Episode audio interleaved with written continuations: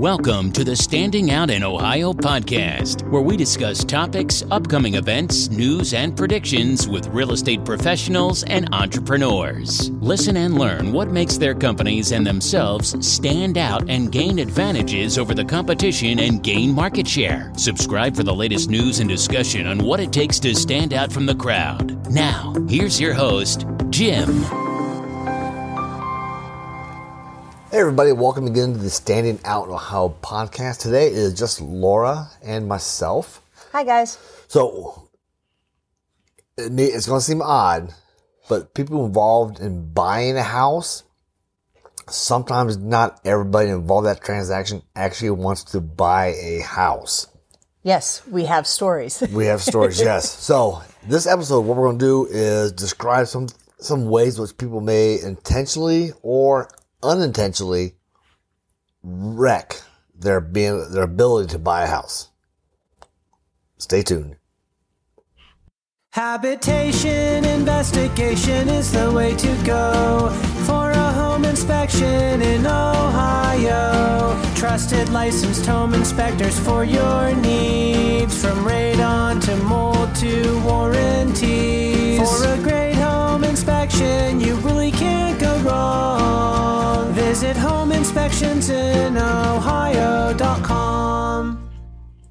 All right, Laura. So, not everybody wants to buy a house, even though they're going through the motions. What? And I got a list here that we received. Of you know, I'm talking to other people about things that people have done to wreck a deal. Sometimes accidentally. Laura, what? Once you start off, start us off. Sometimes on purpose. Sometimes they've put in an offer on a house and then they decide that they like this house better and they need to get out of the first house to get the second house in contract. So they'll come in and go, find anything you can so we can get out of this contract. Or you could have somebody who doesn't want to purchase the house and the spouse may want to purchase the house. We had this happen Oh once. yeah, this was this. This is the one. I think it was over at Indian Lake. I think it was too. So the husband and wife buying a place. Apparently, wife wanted the place a lot more than the husband did. Who didn't want it at all. So what he did is the week before they closed, he went out and bought a large pickup truck or you know, something like that. It was a large truck.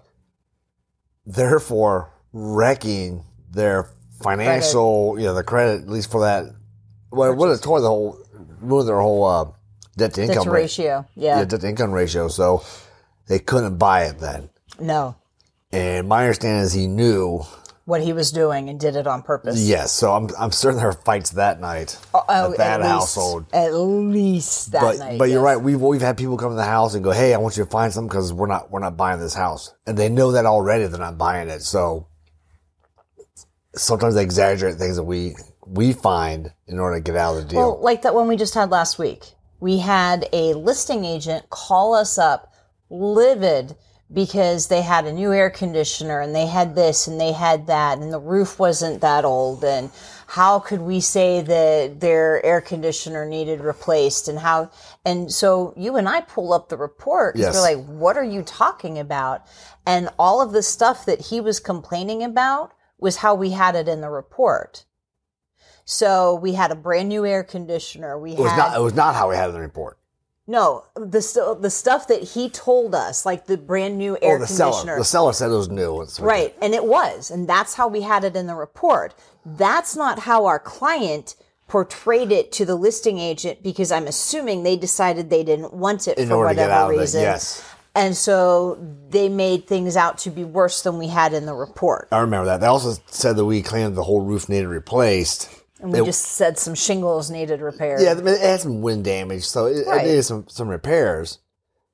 But, But the report it did not say it needed replaced. at all. Yeah. That was not in there. No. But yeah, and the water heater was only like a few years old. It wasn't old. It was like five, seven years old, something maybe. like that. I think the seller said it was five years old, but it was actually It it was was, manufactured date shows it was seven years old. So it may have been only in there like a year or so younger than that. But everything that was complained about was not in the report. So this is another case where the seller, the buyer, Didn't exaggerated or said things that were not true in order to get out of a deal. I, me- I remember had a had a father. He was a father of the daughter. His daughter was buying the place, and they tried to say that I had claimed that they needed to replace the whole roof, which was not in the report at all. No. And at that case, it was probably just an overly protective father father, wanting a new roof for to- his Yeah, kid. trying to cheat and not be truthful in things. So here's some other things that he's not supposed to do if you want to make certain you get the house. If you, well, first of all, unemployment money that doesn't count as income. No. Apparently, somebody Tried to that. to say that as income. That doesn't work. No, because that's not long term. That's not something that's always coming in. There's a deadline to that. Yeah. Here, here's one. Here's a story. Do not buy a diamond engagement ring for your, uh, say your girlfriend the week or so before you close. So I'm guessing, and Somebody did that. uh, yep. So somebody probably buying a house with his girlfriend and goes, you know, I'm gonna surprise her the day we close. I'm, I'm gonna propose to her. And they couldn't Wrecked it. get the. Yes, yes. Oh, I- Romantically tragic. right. Oh. So that that has happened. Uh, definitely pay your child support. If you're behind, you should not get a loan. You will No, not get a loan. No, yeah. you shouldn't be letting any, anyway. Do uh, not be late on rent if you're renting. That does get reported to credit bureaus. and They will verify that. The- Another thing is your employer can't be a also your family member. Like your only employer that you're working for is, is a family member. I think I think that came about from some story in which they doubted the employment le- was legit. Yes. Well, remember one time we had a rental place, and we had somebody who wanted to rent it. He couldn't. He didn't really couldn't verify his employment. So then he gave us a, a number to call that he said was his employer. I think it was his wife's or girlfriend's cell phone number because he answered the phone. And we hung up and called it a day and said no. Yes, yes. So, yeah, and one one thing was suggest we have was make sure your employer the, your employer phone number should be a landline, not a cell phone. Right. And that, may be an older thing, but this guy it was his it was his spouse, and he answered the phone himself. Like, no. Yeah, it might not have been a spouse then. It might have just been his phone. Yep. Another thing is do not deposit cash into your bank account. I think that is based upon because they don't know where the cash came from, and then we'll make sure you have legitimate employment. Well, remember when we were doing stuff? Um, our daughter just bought a house earlier this year, and we helped give her money as a gift, and we had to write up statements and sign and have them verified that we had given her the cash as a gift. Yeah, so they're really pick- Really specific about what you can and can't do. and where's cash coming from? and where it came from. And we even had to verify where it came from in our end also, yes, which was a huge pain in the butt. But which you do what reminds you me- do for your kids. yeah. It reminds me. There's another, another thing. If you say you do one a certain type of work, and you go from being an employee to being like a 1099 employee, 1099 is like Different. That's different. Even though it's the exact same work, maybe you make the same amount of money, maybe a little bit more. If you're a 1099, they want two years of, Of that verification that, you're making that income. So do not, if you're a W 2 employee, do not become a 1099 Until after you've purchased the house. until you close and everything's done. Yeah, definitely. You don't want to wreck, wreck your uh, ability to buy. You're also going to need addresses for the last two years. So keep track of those. Pull your credit report. You know, you can do like a soft pull from um, Equifax, TransUnion, uh, the other E word.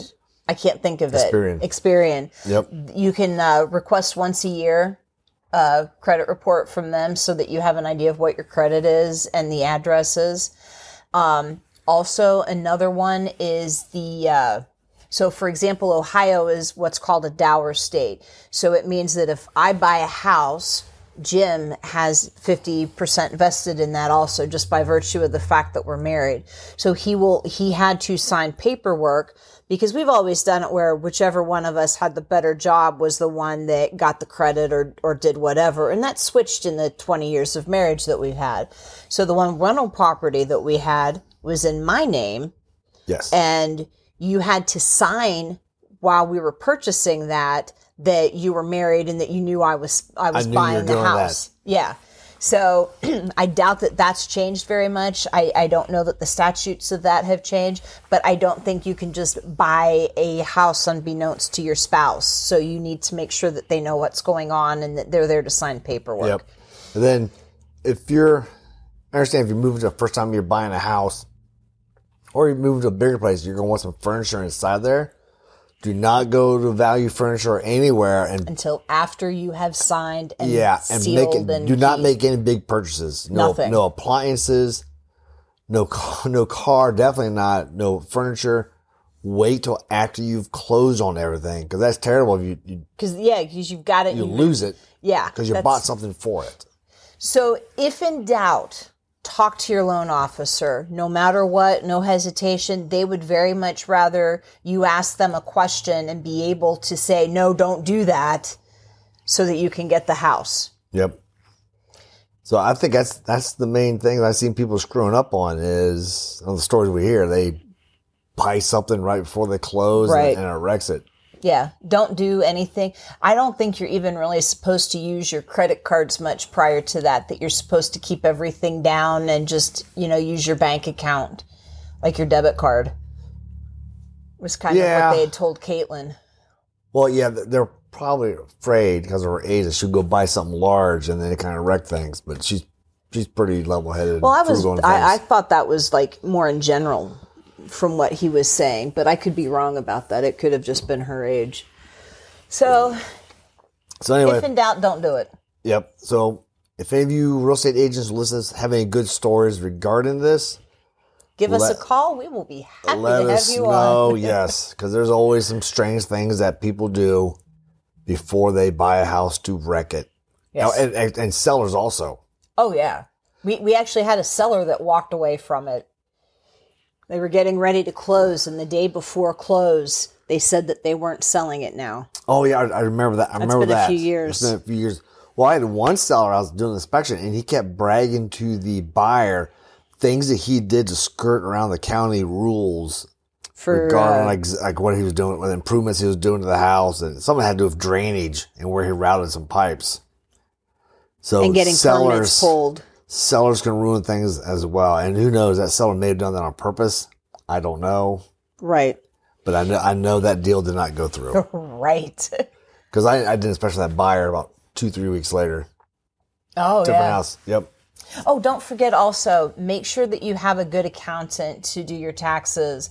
That way you have a good idea of what you have, where things are going. If you've purchased a house, that's going to be something different on your taxes also. So make sure that you have someone who's able to handle some of that new stuff for you. Yeah, because if you're self-employed, they look at you a little bit differently. Yes. So you Definitely. need like two, three years of good Self-employment you know, you know, good record and uh, uh, you know numbers what you do. And we talked to an accountant the other day, and he's had business owners come into his place, and they have no idea what they actually earned. No idea they, what a profit loss statement is. They don't know anything, which is Insane to me. yeah, that's, crazy. So anyway, So, keep track of your stuff. yep. Thanks for listening, everybody. Take Bye. care. Bye bye. You've been listening to the Standing Out in Ohio podcast. Be sure to subscribe on Spotify or Google Podcasts to get new, fresh episodes. For more, please follow us on Instagram, Twitter, and Facebook, or visit the website of the best Ohio home inspection company at homeinspectionsinohio.com or jimtroth.com. That's J I M T R O T H, and click on podcast. Until next time, learn and go do stuff.